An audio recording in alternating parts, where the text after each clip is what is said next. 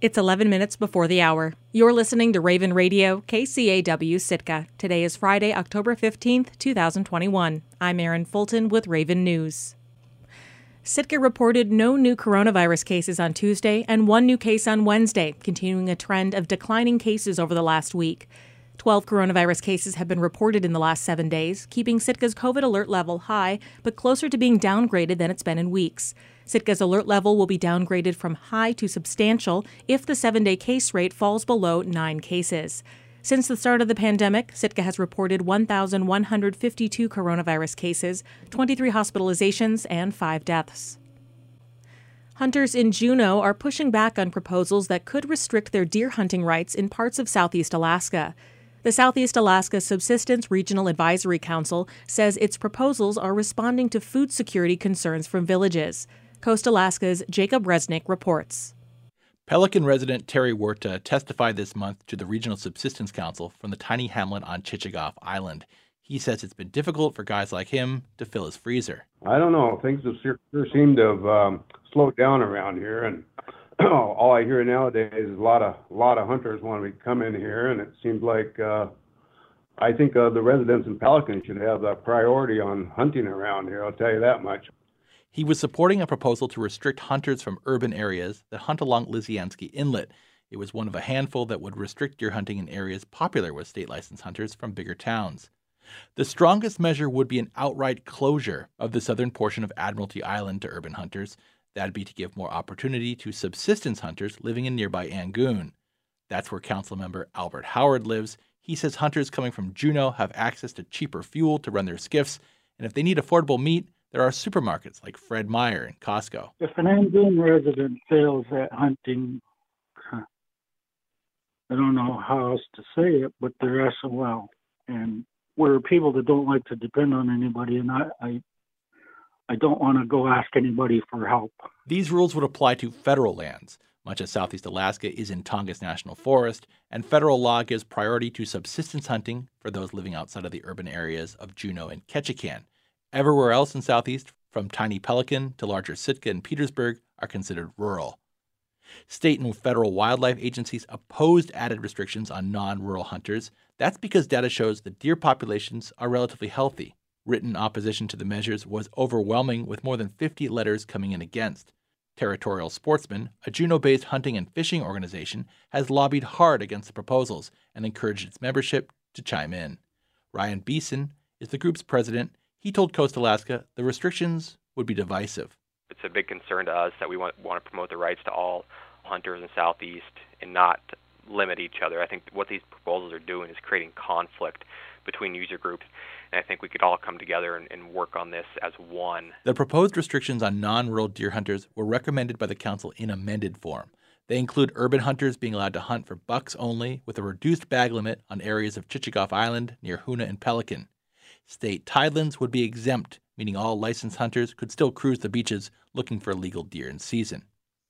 Regional Advisory Council Chair Don Hernandez, who lives on the northern tip of Prince of Wales Island, told Coast Alaska the council has been hearing from villagers concerned about the rising costs of fuel and the aging rural populations. There's worry about, you know, the ability of people in these villages to get the food that they require at a, at a cost that they can afford.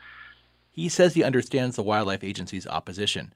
After all, on paper, the deer herds are relatively healthy. But he says the regional advisory councils were set up to consider more than population surveys and the number of animals taken. The agencies, they rely on data. And the council, we listen to people and we hear what, you know, the people's stories are, you know, of their experiences. And we, we take that into consideration as well. You might call that, you know, traditional ecological knowledge, but it's basically the, uh, you know, the stories of what people are telling us about what the actual conditions are, you know, so we weigh that more heavily, I think, than the agencies do. Final details of the recommendations approved earlier this month remain unclear, even to some council members and observers, but will be published in coming weeks after the minutes of the multi day meeting are finalized. But those recommendations are just that. They're not final yet. They'll be forwarded to the Federal Subsistence Board, which in mid April will consider whether to incorporate these in the federal hunting regulations as early as next fall. If they are adopted, it could limit deer hunting opportunities over large swaths of southeast Alaska that had long been popular with sport hunters from larger towns. Reporting in Juneau, I'm Jacob Resnick. Remember the early days of lockdown in March of 2020 when flour and yeast were sold out across the country? Americans working from home turned to the comfort of baking bread. After a while, the hobby got stale for some. Baking is hard work, a labor of loaf. But as the pandemic continued, not everyone's baking dreams went awry. In the fourth installment of Raven Radio's series on local businesses that emerged and thrived over the last two tumultuous years, KCAW's Tosh Kimmel spoke with Andrew Jilka, who has turned a devotion to dough into a thriving cottage business. American food writer MKF Fisher once wrote that the smell of good bread baking is indescribable in its evocation of innocence and delight. This may seem like high praise for what is essentially the scent of yeast and sugar, but standing in the tangy sweet aroma of Andrew Jilka's bread, Fisher's words ring true. I've been transient for a lot of my 20s. I lived in a lot of different places, and that was always how I found folks was either through the food industry or just getting people together for food. And I found that when I, once I started doing the bread, that happened even quicker. When Jilka came to Sitka last year at the height of the pandemic, he had no plan. He'd been working as a field guide in Wrangell for Alaska Crossings, but he needed a change. He didn't know what to expect, but he knew bread and he knew his way around a kitchen. Uh, Renee Trafton over at the Beak hired me at a time when most folks are not hiring in the restaurant industry. So that's how I got my foot in the door to doing food here in Sitka. And she connected me with a lot of folks. She let me start baking for her and featuring some of my things on the menu. So I was working for her and then also just starting to bake out of my home. And then I would hand loaves to people and go, Hi, I'm Andrew. Here's a loaf of bread. I had a lot of folks come up to me and say, Oh, are you the bread guy? Jilka talks about bread with reverence, about the way it's nourished us through the ages. He loves his bread and the people he makes it for.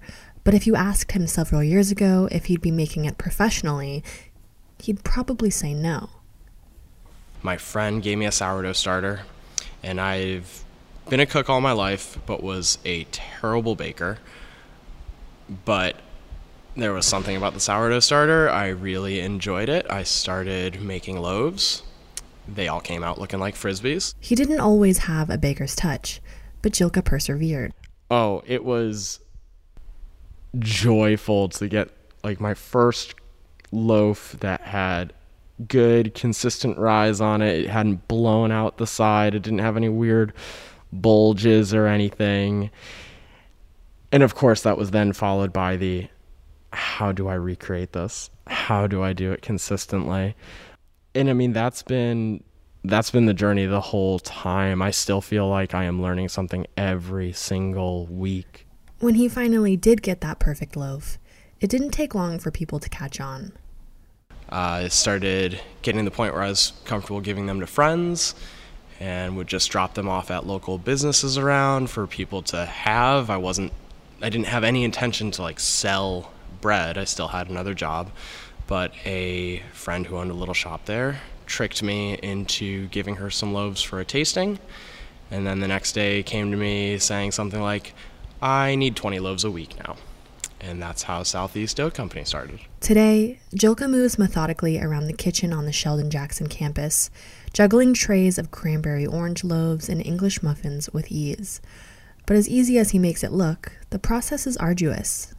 Sunday afternoon or Sunday evening, I come into the kitchen and I pull my starter, Audrey 2, out of the fridge, feed that starter to however much I need for that week. So I build that starter up usually to like a couple gallons worth of starter and then leave her overnight, let her do her, do her thing. Come in early Monday morning and I start mixing dough and then come back mid afternoon, start breaking those down to their final loaf sizes, shape them, put them in their tins, and let them rise for a few more hours just like that come back in Monday evening and I start baking. After baking. almost two full days of prepping and baking, Jilka often delivers his bread directly to people's homes. something he says can take upwards of four hours. But for Jilka, it's all part of being Sitka's bread guy. During the pandemic, people really wanted some sort of interaction and something that made them feel cared for. And I think being able to deliver bread directly to folks throughout that achieved that goal. Um, people were often saying that that was like some of their only social interaction that they got, which was really touching. For Jilka, the science of bread is as much about the ratio of flour to starter as it is the intention behind it. Starting a micro bakery in a new city in the middle of lockdown only cemented his commitment to keep community and connection at the forefront of his business. Seeing the looks on people's faces when they would get a fresh, warm loaf of bread. There's something about bread in general that touches people um, like in their heart, not just their stomach. Reporting in Sitka, I'm Tosh Kimmel. I'm Erin Fulton, and this has been Raven News.